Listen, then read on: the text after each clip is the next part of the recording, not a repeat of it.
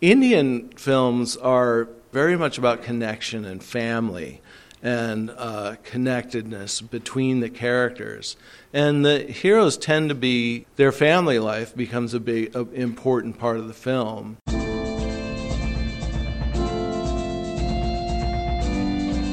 You are listening to the official podcast of the Horrible Imaginings Film Festival, where we brought an analysis of stigmatized creative expression in film, art, and literature to understand the misunderstood.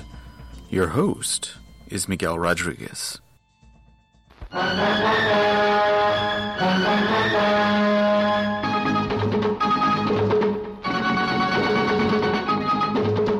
Hello, listeners, and thank you for checking out another episode of the Horrible Imaginings podcast. Today I have a very special episode for you. It is a recording from my discussion with Todd Stadtman about his new book, Funky Bollywood The Wild World of 70s Indian Action Cinema, which is currently available from Fab Press. Many of you might know Todd already because he has been a guest on this podcast in the past, back when it was still called the Monster Island Resort Podcast, and his blog, Die Danger, Die Die Kill is in the group of bloggers I associate with known as the Mysterious Order of the Skeleton Suit, aka Moss. Now, Todd's book itself is a gorgeous full color guide to some of the best, most entertaining, and most wild collection of action genre films to come out of the Indian film community in the 1970s. I adore what he is trying to do with this book by not only keeping these films from fading into complete obscurity, but also in providing a guide for film fans like myself to look for something completely unique to um, adorn their current film knowledge. The podcast you are about to listen to was recorded live with a, a live studio audience. It's fun to kind of say that now. At the Digital Gym Cinema in San Diego, California, uh, I had organized a book signing event that I put on for Todd. Uh, most of the conversation is clear audio quality and gorgeous. But I do want to let you know that when I start getting questions from the audience, some of the questions from them might be a tad harder to hear or a little less, um, a little less volume. And uh, the questions themselves won't be difficult to gather from the context of Todd's answers, but I decided to leave the audio in because we also got some wonderful and insightful comments from members of the audience particularly those members of the audience who are of Indian descent and were able to lend their own personal expertise to the discussion. I must say this is one of my favorite Q&As I've ever moderated, simply from the joy, enthusiasm, and the knowledge of the audience members. It was a genuine treat. Those thoughts, I'm happy to say, were reflected by the audience as well uh, after the event was over. A lot of great comments coming from them, coming up to us and thanking us for the event. So I hope you will check out Todd's book. I'll have a link to it and other things in the show notes over on hifilmfest.com where we host this podcast. But enough introduction. Let's get to the discussion itself.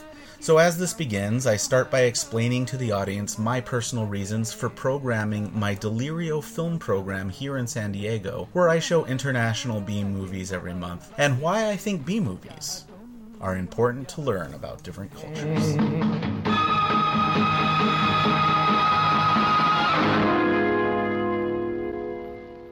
So, an analogy I always like to make is there are t- lots of ways you can learn about a country or about a culture. And my analogy is if you go to Paris, you can go to the Louvre and you can see the Mona Lisa, and that's a great way to learn about the culture. But sometimes the best way to learn about the culture is to find a little pub in some beaten path and buy a bunch of the locals a round of drinks and really get to know the people on that level. And the B movie for me is that. Robert Bresson, Fellini, the greats of cinema are like the Louvre. But there's a place for the B movie, there's a place for the cult movie, and that is, that is one of the things I want to get across with Delirio. Those of you who've been in Delirio, raise your hand if you've been to some of the Delirio screenings. All right. Clap if you liked it. Yeah.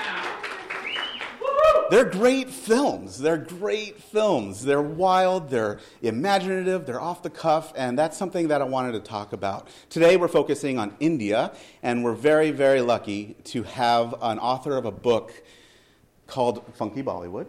The Wild World of 1970s Indian Action Cinema. Um, and we're going to focus on India and, and talk a little bit about that. The author is here all the way from San Francisco. His name is Todd Stadtman, and he's a good friend of mine. Todd, why don't you come up here? I have a very comfy seat. Yeah, right here. I'll even, I'll even warm it up for you. I never thought you'd pick me. it was always you, Todd. It was always you. Do we have anyone in the audience who's actually a member of the Indian community in San Diego? Wonderful. Three of you. Hallelujah. I reached out to the House of India. I reached out to Bollywood lovers. I reached out to all kinds of uh, um, Bollywood and Indian cultural centers that I could find in San Diego. And as was um, expected, when they hear about some particular events, I didn't get a lot of interest or I didn't get an email back at all. And I think that's one of the things I want to start by talking to you about. Have I not returned your emails? You have returned my emails. You're here. No, but, but I, think, I think what I want to talk to you about is what kind of response have you gotten from the Indian community to your book? I've actually been very surprised by the response that I've gotten. It's been getting uh, great reviews. Uh, it got an excellent review in the Hindu, which is one of the larger English language papers in India. I when I wrote this book and when the book was coming out, I was expecting to get a little pushback from the South Asian community as an outsider writing a book about Bollywood cinema, and uh, that hasn't happened yet. I expect that's going to happen eventually. That's in the cards, but it turns out that there's a lot of fascination for you know why this Farang wrote this book about Bollywood, and uh, and uh, uh, and it's been positive interest. And I've been getting a lot. I was interviewed for Scroll India, which is a website, and the first question is always why Bollywood. So anyway, I've been very pleased with the response. Is there anything specific that the Hindi the newspaper um, said in response to the book that you're particularly proud of or that you want people to know about? Well, yeah, there was a review by a fellow named Jai uh, Arjun Singh who uh, he started out the review that when he first heard that an American had wrote, written a book about Indian movies, he reacted with a sense of, I think he said, proprietary suspicion, and and he. Uh, that sounds familiar. Yeah, the Indian, the Indian And he talked about. Um, you know, wanting to beat me up, and you know, or like his, he talked about his initial reactions to it, you know, before he read the book. But he said once he read the book, and he saw that I was treating the movies with respect, and I wasn't being snarky about them. And I, underst- I, act- I understand that, that fear that, you know, because there is a lot of snark on the internet. You know, I've written a blog for a long time. So there is, in like writing about international cinema, there's often a lot of snark and condescension. That's the act, the absolute opposite of what I wanted to do. And he saw that once he started reading the book. He saw that I respected the films, that I put a lot of care into presenting context, that I wasn't either just sort of blanket condescending to them or blanket blanket revering them. I said some of them sucked and some of them were good. And he ended up saying that I had something to the effect of he said that uh, my book was the broken locket that proved that I belonged to the family of Bollywood wow. fanatics. So that was very moving. I don't think I could get a review that was more gratifying than that. We're going to cry. Uh. it is true. I think I think when we're especially now in the internet age and these some of these films and we'll talk about this a little too yeah. are more available than they ever have been in the past uh, to the U.S. Anyway, and we're going to have to put everything in the context of how can I see these here in the states. They're more available than they have been in the past, and so there is some kind of fear, I think, that uh, hey, what's this the white guy doing writing about, or is he going to make fun of it? You know, and as a writer, By the way, I should mention this. Todd writes a blog. It's called Die Danger, Die Die Kill. Um, which is a really great blog, and it's about it. He covers the most obscure international cinema, not just Bollywood, but Filipino cinema, uh, Indonesian cinema, and it's I don't know where you find half the stuff you find. It's really startling sometimes. It's a, a reverent and analytical look at some films that nobody would presume that you could look at in this way. And I think uh, even coming from Bollywood film scholars, they're like, well, there's so many wonderful Bollywood films, but talk about the films that you're focusing on for this book. Okay. So, so why did you choose Bollywood, and why, why did I choose genre? Bollywood? Yeah, why, okay. Why the the reason I chose Bollywood is I felt there was a need for this book. There's not a lot of writing about Bollywood in English mm-hmm. out there. There are what there is tends to be either very academic and dry or very frothy and not very informative. So I wanted to write something that kind of went the middle ground and something that was accessible, but at the same time informative and that was humorous and reader friendly without being snarky. So, yeah, I had to walk a bit of a tightrope with this book. And also, it seems like there's a lot of curiosity about Bollywood on the part of film buffs or cineasts or film geeks, what have you. But I also detect that there's some hesitance about taking the jump because of presuppositions that people have about Indian cinema, some of which are true, but not all of them and not in all cases. So, you know, they think Bollywood cinema is just frothy and fizzy and doesn't have much content, and that it's all romances and comedies, uh, romantic comedies and, and such. And I felt that the action genre or action is sort of an international language. You know, one of the reasons Hollywood makes so many action movies is because they translate so well across cultures, and every culture has their action movies and their big action heroes. Every culture has their Schwarzenegger or you know, Clint Eastwood or whatever. And I love these films from the 70s. I mean, that's, you know, obviously part of it is because I really like these films.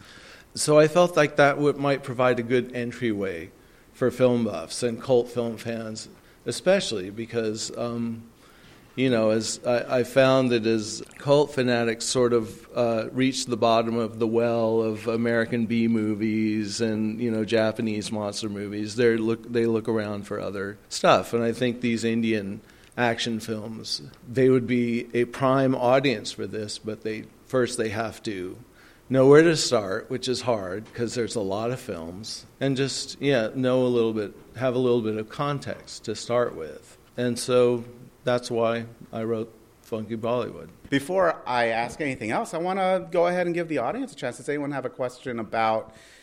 Yes, sir. Can you actually speak really loudly? Yes, I can. All right. I'll repeat it if you can. That's fine.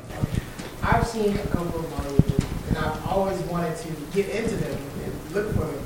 Where do you start? Because the one thing I really, I mean, I like you said most most Bollywood movies are like romantic comedies or or dramas. Like the first one I ever saw was was a drama. Uh-huh. I, what was it? I can't even remember the name of it. Oh, okay. I, I, saw it at a friend's house, and the one thing I understood about it is that they are masters at the twist. they are masters at the twist. Well, not not the twist dance movie, but you know the, well, actually the, the, twist. the plot twist. The plot twist. I was like, wow, these guys are so good. I want to see more of this but I have no idea where to look. Yeah, I mean, the lucky thing is that, especially old, like classic Bollywood movies, a lot of them are available on DVD.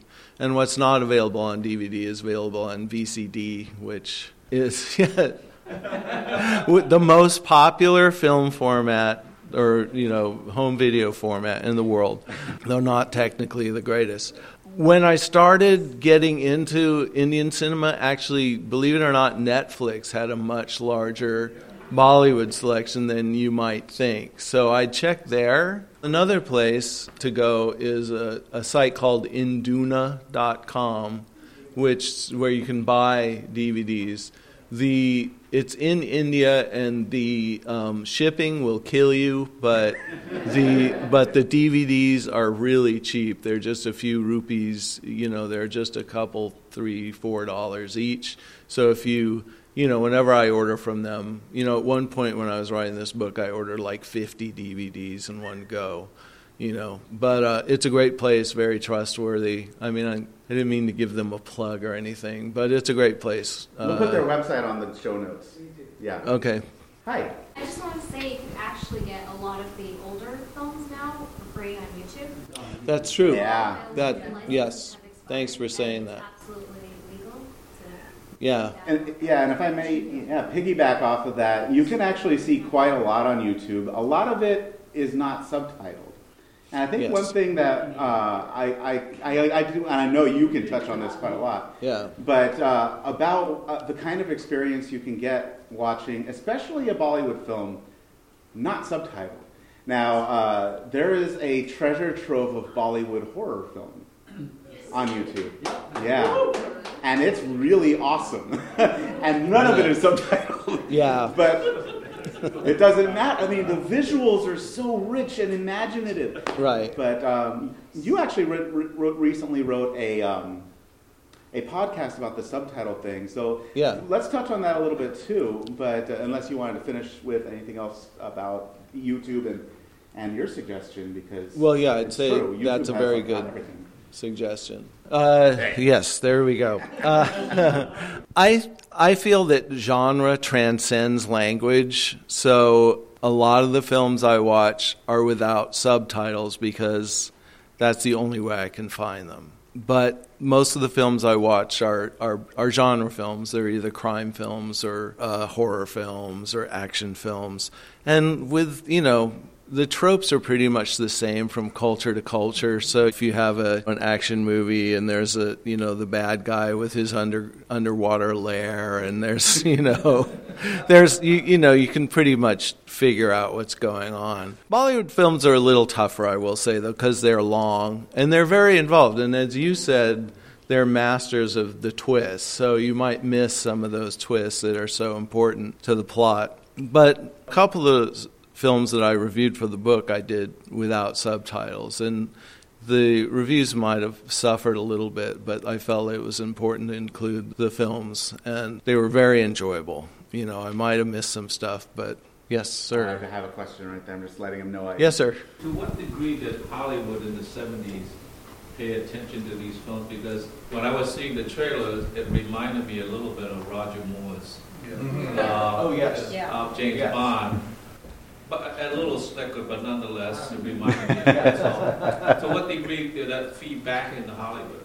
You touched on one of the other reasons I wrote about 70s Bollywood and why I think it's such an interesting period because uh, Bombay during that time was sort of a crossroads of of world cinema. There were many theaters there, and they would show, you know, obviously they would show Bollywood product and other films from the other Indian regional cinemas, but also they would show films from Italy. They, the Ital- the spaghetti westerns were very popular, uh, and Shaw Brothers kung fu movies very popular in India during the 70s, and uh, spy movies uh, very popular, and all of those influences. It was like a big you know, the Indian film and commercial film industry at that time was just like a big stew of influences, like a very voracious, you know, like a maw into which all these these films went. And so you see there was a very popular genre of what they now call curry westerns, which were Indian westerns, very much inspired by the Sergio Leone films and Django and all that stuff.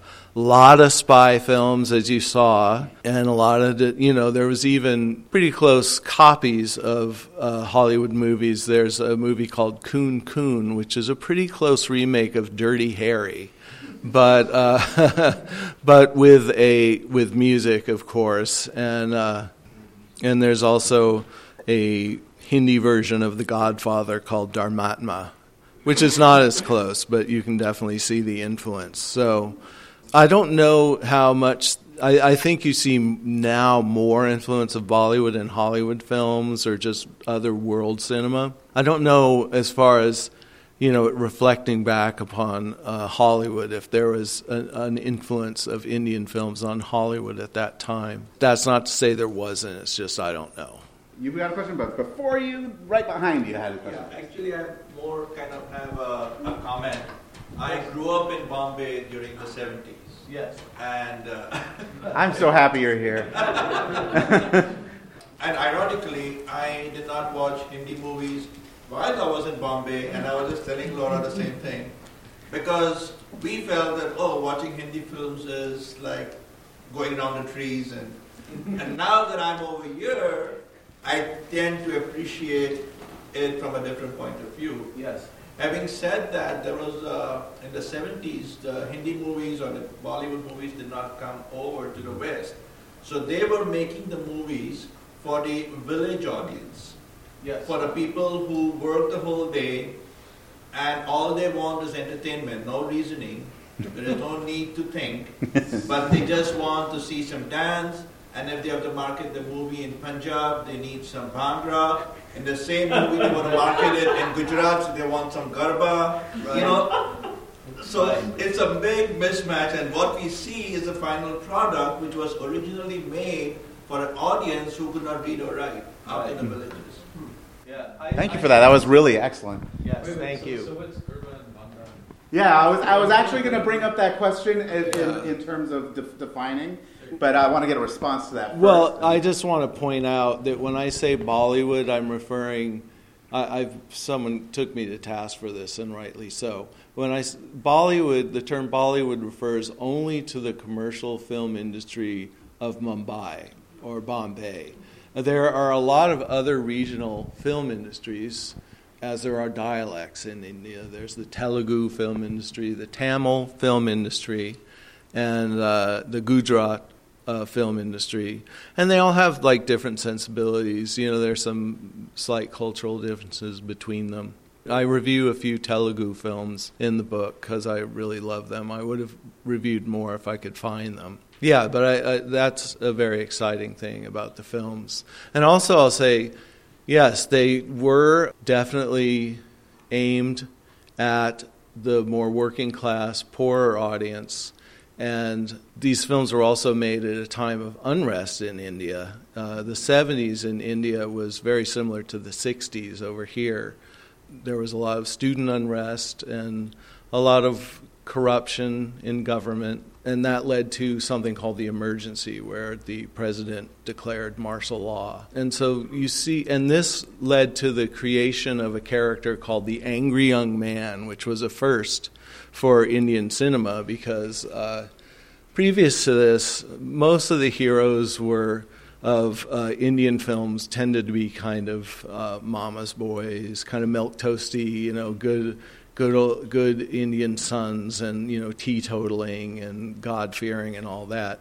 And then with the angry young men, you got something akin to like the Steve McQueens and the, you know, the rebel character, and he was personified most by an actor named Amitabh Bachchan. If you saw Slumdog Millionaire, he's the guy that the kid waded through excrement to uh, get his autograph from. So he and he was that big. So and uh, and the angry young man was also a representation of the angry working man, the angry working youth, and the angry poor. And also you'll find in this, these movies, almost without exception, the villain is always like some rich fat cat who sits. Which is again, that's another trope that you see cross culturally, Yes. including something. uh, And this is this is a bit tangent, gen- tangential. I just Mhm. think it's fascinating. Right. That one example is the film Pulgasari, which is about the commoners rebelling against the fascists. Yes. And guess where that was made? North, North Korea. so it's just fascinating to me. It is like what you were saying about the films are made for the people. What do they Yeah. want to see? Right. Um, yeah, you should. I have it if you want to borrow it. Uh, I've got a question in the back, but I did want to address the definitions here of some of the words, some of the different languages, uh, the different uh, things that would appeal to different ares. I was just going to shout out that, that the rebellion against the fat cat, that, that's not a trope, that's just neorealism. well said. I'm gonna bring the the microphone close. Do you want to shout out what some of the explain some of the words you were talking about? Okay, Bhangra is one of the popular dances of the folk dance in Punjab, basically celebrating the harvest. And Garba is a very similar folk dance from the uh, western part of India. Again, during the harvest festival, they have their own singing songs and dancing. So it- it's the style of It's a, it's yeah. a different folk style. Mhm. And like you just mentioned, India has got so many different cultures. It's almost like a subcontinent. I mean, you and it's find- huge. It's huge, and it's every time I go there, I see something new that I've never seen before. I mean, the, it's it's amazing. It's it's an international country by itself. Yeah, we're all getting our plane tickets tomorrow.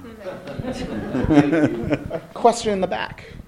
Yes. Uh, I apologize if you already covered this question, but can you uh, recommend local movie theaters that tend to show some Indian movies? Fashion Valley, AMC, uh, Horton Plaza, uh, Theater up in Poway, any others? Yeah, that's gonna be for us. Um, I think Fashion Valley did used to show a bunch, but yeah. The Reading Cinemas Gaslamp downtown plays them all the time. yeah, and, and occasionally they'll and occasionally they'll overfill to the Reading uh, Clairemont as well. Yes. Almost Uh, every week there's at least one playing downtown. yes. Wow. yeah, and it might be like one screening. Yes. Yeah, and, and it'll fill up. Yeah. You guys are lucky. I come from San Francisco, and we, you know, I think the nearest place that plays Bollywood movies is in Fremont, which is like an hour, yeah. hour train. Yeah, go Fremont. Yeah, but there's not many. Yes, yes. I- yes. Another place that you can get a lot of them is at the public library. I just make a plug. This is Jenny from the public library. I'm from the UCSD library, but I would strongly yes, that's recommend the right. public library. And I also work with the public library, as many of you know, doing Schlockfest, and uh, I probably should have said that myself. And I'll, I'll also add that if you uh, live in a city with a large Indian community, Indian grocery stores a lot of times Mhm. provide Yeah. DVDs. It's kind of a random selection, but I found some pretty good stuff. It, it, There's a place in uh, Mira Mesa called India Sweets and Spices, and they have tons of uh, DVDs and VHS for sale if you Cool. still want VHS. India Sweets and Spices, thank you. Yeah. I love this, man. I'm going to put links to all this on the website. This is awesome. Great. Plus, Yeah. a crazy rental system where it costs uh, five dollars. I I think it costs five dollars to take it for the whole week. But then if you don't return it, it's it's it's something that you lose your five bucks. But if you return it, you get three bucks back. Two dollars. Just a deposit. It's a deposit. Exactly. Exactly. I did want to, I don't know if we really touched on it, but India is such a huge, like we talked about, subcontinent. When you were going through the research for all the films, Yeah. um, what kinds of differences did you see from South India and, and West India? And that? Did you Uh, notice things culturally to you? Because Well, there's there's a definitely a difference to, between the the South Indian, uh, specifically the Telugu language action films. Um, there's a director named KSR Das who I'm really crazy about. Indian action films aren't big on subtlety, but um, uh, but the Telugu films tend to be pretty crazy. You may have noticed in might have noticed in the trailer there's a section where a dog shoots a guy. That's from a Telugu movie.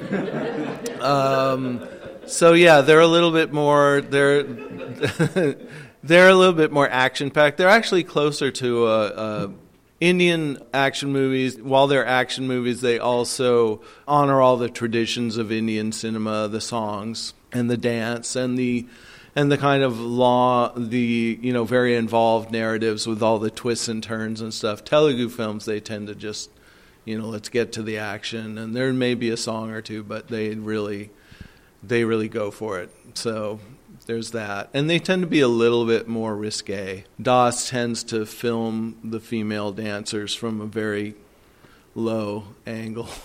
so, to put it as delicately as I, I can, there's there are a few times when I've watched it, so I whoa. Um, um, and I don't think I, I think I I reviewed one Tamil film that was a remake of a Hindi film because there's a lot of that too. There's a lot of cross pollination between the different film industries. So a Bollywood film might end up being a big hit, and then you know they'll make a, you'll see a Tamil remake. Sometimes you'll see a Gujarat remake, and then also there have been instances where there's uh, you know a film will be a big a Telugu film will be a big hit, and so they'll make a Hindi film because each of these industries have their own stars. You know, they each have their own big action star, and so they'll make a Hindi film with the Hindi stars that is more relatable, I guess, to the Hindi audience. And by the way, the book does have a section on the hero. It talks about some of the bigger stars. And, yes, yeah. yeah, I try. I try and make it as user friendly as possible. Okay, I'm going to go with wow, you, you, and you. Go for it. So uh, you mentioned the angry young man. Yeah. Uh, who I think was uh, one of the most one of the most uh, important parts of the 1970s era. Yeah. Um, were you able to pick up on any of the other, um, I guess, foundation characters for these movies? I, I can think of a couple. There's the um, the mother Yes. the the widowed Nirupa mother. Roy, usually. Um, there's also the uh, economically uh, the, the woman, the young woman going through economic hardship who has Yes. nobody to fend for. Yes. So she ends up getting into trouble. Yes. And there's this, there's usually a sister who is kind of pawned off or uh, becomes a victim in order to fuel the anger of the young man. That's very familiar, though, isn't it? Just from your your observations. From the trailer, almost every one of those clips had an actress named Helen in them. And, and there were also there are these archetypes that appear in film after film, and so often there's just one actor or actress that's associated with them.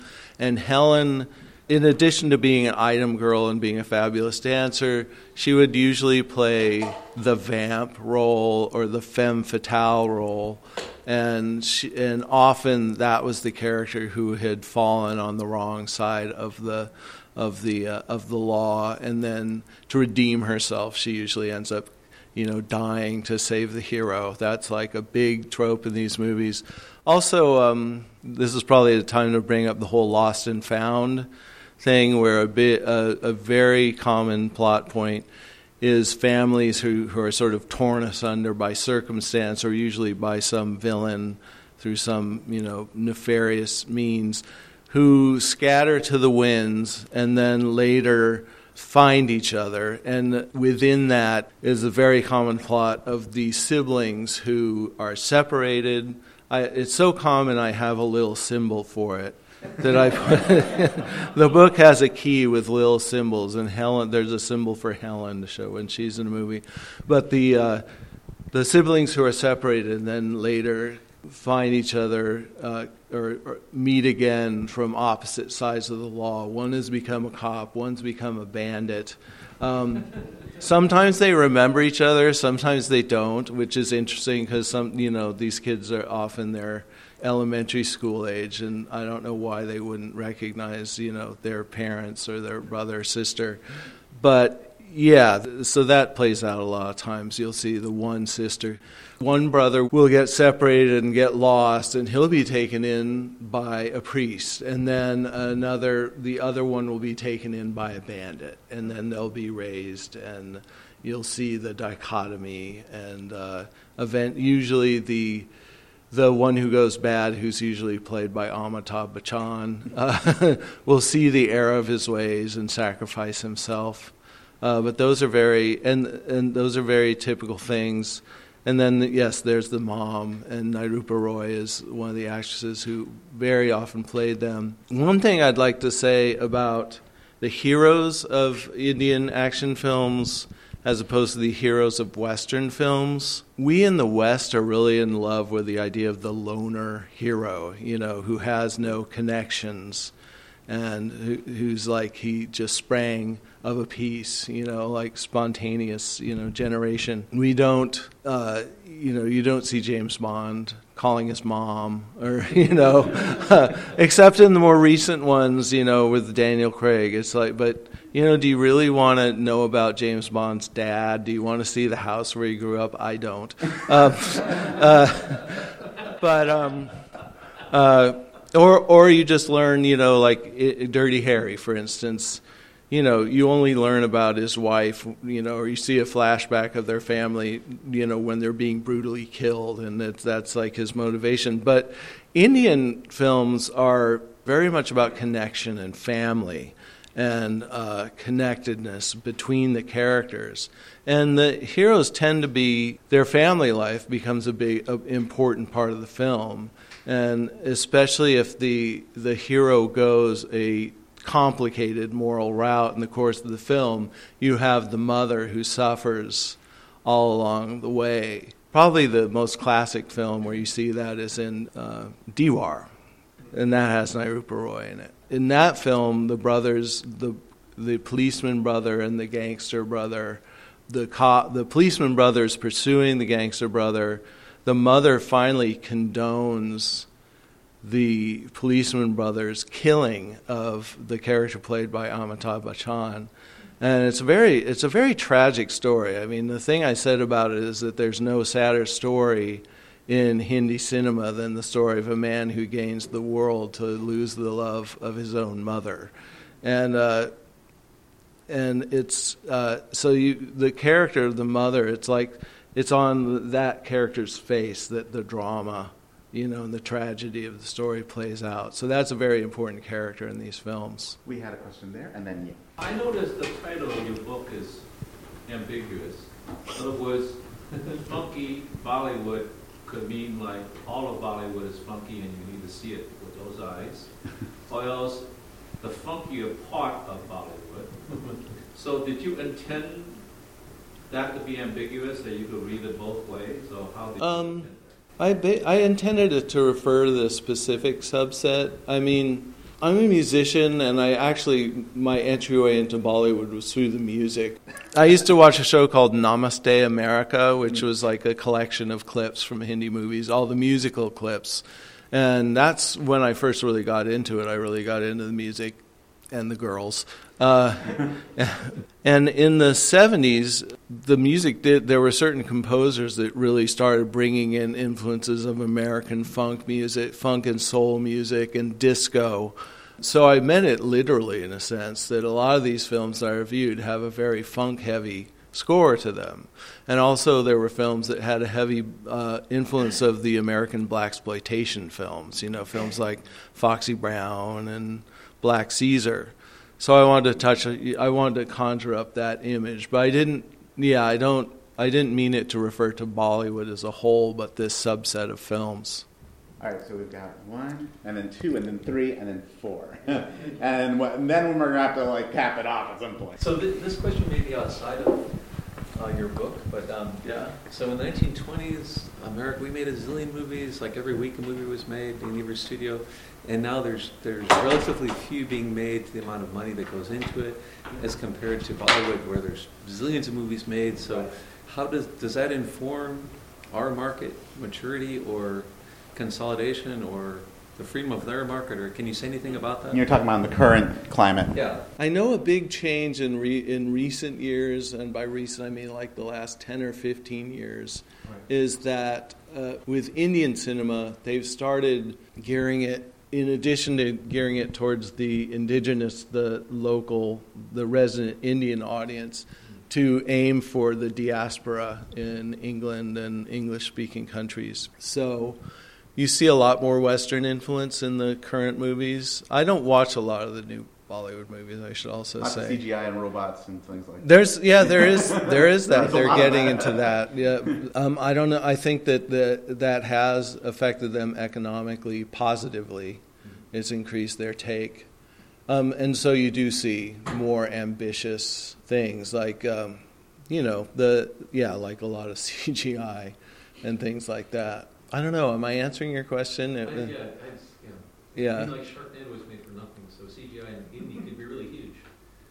Yeah There well, have been some really ex- like in terms of how much money they've made and versus how much money they've put into it. Yeah. there have been some explosive titles in the last couple of years. yeah yeah. Yeah, yeah. I mean, Miguel was talking about B movies at the beginning. Uh, uh, I should say that a lot of the movies I review in this book are are A list movies. I mean, these are A list stars. So, and there's I don't know. I guess there still is like a B movie industry in in India, but uh, I, I can't speculate on like on what trends are going on in current films. Yes, in the back. Yeah. I just wanted to basically refer to uh, a little trivia.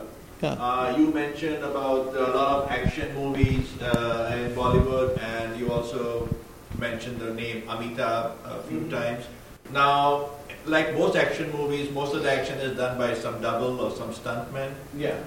Except Amitabh's thing was most of his action he performed himself. Right. In fact, there was a movie called Coolie. Yes. Uh, literal translation means he's a porter on the subway station. Yes. And doing one of his own stunts, he nearly lost his life. Yes. I think it was in the 90s. Or I think that film was like 85 or something Uh, like that. Late 80s, early 90s. Yeah, somewhere okay. there. But it was unprecedented that all over the world, English speaking Indians or from Russia or from, uh, I know families from Africa, Mhm. they, were, they were kind of praying for his recovery. Yeah, it's it's hard to communicate what a huge star he was. Yeah, he was amazing. I've never seen something yeah. like. And if you watch, have you watched Coolie? Because they yeah, because they. They fr- paused it at that point. Yeah, they freeze frame it at the moment in the fight scene where he, he like punctured his uh, yeah, he punctured his, he fell on the table and it, yeah he punctured his ruptured his spleen or something. But he yeah they freeze it and then there's a title that said this is where Amitabh was injured and uh, yeah, but apparently there were vigils all over India and uh, ma- massive star. I mean, I was in Canada at the time, and I have never seen something like that. Wow, wow. You saw Vigils in Canada? Yes. Wow. In fact, it was on public television. Uh-huh. You know, it was. I don't know. Amazing. And he was okay. He rose again Yeah, to make did. Many more movies. yeah. Yes, he's. performed the character. Three days later, he came back on set. Yeah, I, I'm not sure about that. Yeah, perhaps. I just want to make a comment, and and I mean, it's obvious to some folks, but uh, obviously music's a big part of Bollywood, but especially in the 60s and 70s, um, folks like Muhammad Rafi, et cetera. That, Yeah. It's, it's, uh, I've come from my, my music side as well. Yeah. So, I, so for anybody here that starts to watch these films that hasn't in the past, I would just say also pay attention to music and what a mishmash that was as well. Besides, you know, you talked before about all the different genres coming into one and being played out in some of these films. Same with the music. Mhm. Great Yeah. music that you'll have music that has surf and has soul and has blues and has rock and roll kind of all mashed into one song. It's, it's amazing. Absolutely. It's amazing. Yeah, on that point too, I mean, it's really important to remember that the the dance and the music, there's a real solid cultural context Yes. for that in the film, and that and in order to truly appreciate the films, you have to appreciate that. Yeah. Right, and the and the songs and the dances play a role off more often than not in the stories too. So it's not just a digression. Because I think that's one of the things that a lot of people, or some people who are trep have trepidations about jumping into Bollywood. It's like, oh, you know, they they just burst out singing, you know, like it's not like it's not relevant. But the thing I love about the songs in Bollywood movies is they often create sort of a counter or or you know a sub narrative to the movie, and it's a It's often almost like a Greek chorus too. yeah, a lot of yeah, and it sort of creates a space in which the characters, especially in these movies where there's a lot of changing identities and see people revealing uh, secrets about them or keeping these harboring these secrets about themselves. The songs create a space where they can speak their truth without the other characters knowing, which is interesting. Like one of my favorite things in Bollywood movies is something I call it the um, third act item girl number, which is where you know it's it's it's the song that takes us into the third act where all everything sort of goes pear shaped for the hero and you know his cover is blown and there will be an item number. Usually it'll be like in a nightclub and there'll be some sexy usually helen actually singing this song. And basically she'll be saying you know your cover's been blown or basically telling him you know it's all about to go to hell for you. And usually the hero is sort of oblivious or he'll go hmm. You know? And I, I love those songs you know uh, and there's there was another I can't remember the film, but there's a film where the the item girl starts singing. She she's threatening to reveal the villain's true identity, and she's singing about how she's going to do that. And the villain starts, you know, singing back at her and saying, "You better not," or "I'm going to do this." And meanwhile, the pretty much the whole cast of the movie is standing around, you know, just kind of boffing, oblivious to what's going on. So it's a, so it's like a little bubble, a narrative bubble, within which people can reveal their true selves. And I think that's a good example of how crucial to the narrative these songs are. We had a question here, and then I'll, go, I'll wrap it up. Yeah, my question was going back to the lost and found narratives. Yeah. What is the influence of the trauma of partition on the lost and found narratives? Can you repeat kind of what you said, just so we have? Um, she asked what the what influence the the partition of India and Pakistan had on the lost and found films, and I would say a lot. I mean, I don't have a lot of evidence to support that, but I think it is definitely influenced by that. Especially, I think, you know, families were separated in partition, so I think that's part of it too. There's a director named Manmohan Desai who uh, specialized in those films, but a lot of times they'll have, like in his films, it like he did a film, very famous film called Amar Akbar Anthony where three siblings, three brothers get separated. One is raised Muslim, one is raised Hindu, and one is raised Catholic. And then um, at the end, when they come together, it's like a symbol of, you know, unity between the religions, um, which I think is like a hopeful, you know, for Desai was like a hopeful or a, you know, was a reference to partition. I think. so. Right, Anybody so, else? Yeah, I think I'm going to wrap this up. There's one thing I wanted you to talk about, and I will let everybody know. So, what, what the way this is going to look, uh, I want Todd to talk about one more topic. I'm going to play a clip show with lots of clips that is just going to run on the big screen here. You're welcome to stay and watch as many as you'd like. A lot of songs, so it's going to be a lot of fun. In the meantime, uh, Todd will be in the, li- uh, the lobby with his book, uh, and you can get it signed if you want to get a book, or just thumb through it and look through it and look at all the gorgeous pictures. It's in full color and a lot of information we had. But um, I think I want to just go back around to the music and, and um, the songs and the dance and add to that a little bit. We were, I drove Todd from LA today, and we talked a lot in the car and about some of the things we love about not just films from Bollywood, but films from all over the world, uh, particularly um, you know non-huge budgeted films, and what we love about artifice. I think we talked about this right. idea of artifice. In other words, these are films that aren't trying to fool you into thinking this is a reality. It's a hyper reality. It's not, you know, it, it's it's something that you ha- that you give yourself to by using your imagination, and how much we love that. So I, I kind of wanted to touch on that, the the beauty of artifice and mm-hmm. where you find it in Bollywood. Well, there's a lot, there's a lot of artifice in Bollywood. I like to say that I'm a fan of pure cinema. That I prefer. You know, I can. Uh, you stumped me. um, I love saturated colors. I love over the top performances. You know, I love very stylized sets because that to me is what film is all about. I don't really need film to tell me what life is and what how life can be hard. I think part yeah, part of what we were talking about is there seems to be particularly in Hollywood and bigger films now this need for us to feel like maybe this could possibly happen. You know, this feel right. like this is definitely in the real world that yes. wants to be so uber grounded when sometimes what we need is something very much not like the real world. Right. Uh, yeah. When I, I when I look to films. Huh? Yeah, but you know they still try to have like politics and the news. Some of that right. stuff looks like you're watching the news. It's just got a lot of CGI pasted on it. Right. You know what I mean? Right. Who says the news is real? Ah, I love it. Wow, we're getting pol- political now. Yeah. But eh, it's still, still, you don't. It would be great if the Hulk and Scarlet Witch would break into song and dance. That would be freaking awesome.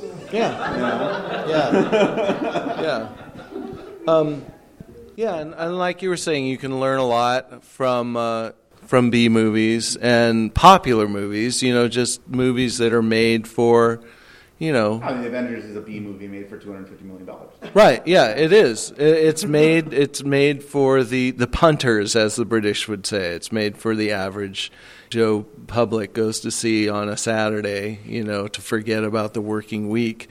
I, I think those films can tell you a lot more about a culture than an art. In a lot of cases, an art house movie. Where I mean.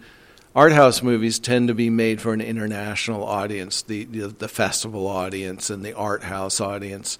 And a lot of times I feel like they're trying to tell people what life is like in their country. But I think when you watch a popular film, you're seeing the escape fantasies. You're seeing the dream people's dreams.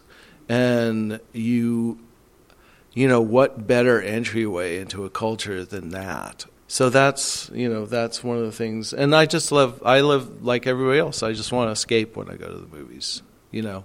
So I want to see d- music and dancing and color and and crazy action and dog shooting people and it's like the farthest away from my everyday reality. Not that my everyday reality is horrible, but you know, I don't need to see it reflected on the screen. I just I want to escape into a into a magical world, you know, and I think that's what the movies are all about. And it's what Bollywood cinema certainly gives. Yeah. I think on that note, uh, let's watch some clips. I'll put those out. Todd will be book. Let's get going. Thank you very much. I want to thank the comments that people had, the questions you had. Sometimes I do a Q&A and it's just like crickets, and this was this is awesome. I mean, Yeah. I should make it a podcast every time. I think that You should. I hope you enjoyed our conversation as much as I did. Remember, I will have a link to get you your own book on hifilmfest.com. You can also follow Todd Stadtman on Twitter at 4DK. That's at sign F O U R D K. And of course, follow myself on Twitter at HIFFSD. And on that note, I'm also currently pre selling tickets to this year's Horrible Imaginings Film Festival in San Diego on the platform Indiegogo.com. I'll have links to that on well, so pre sales help me out immensely. So I beg you to get yours today. but until next time, please keep finding joy in unexpected places.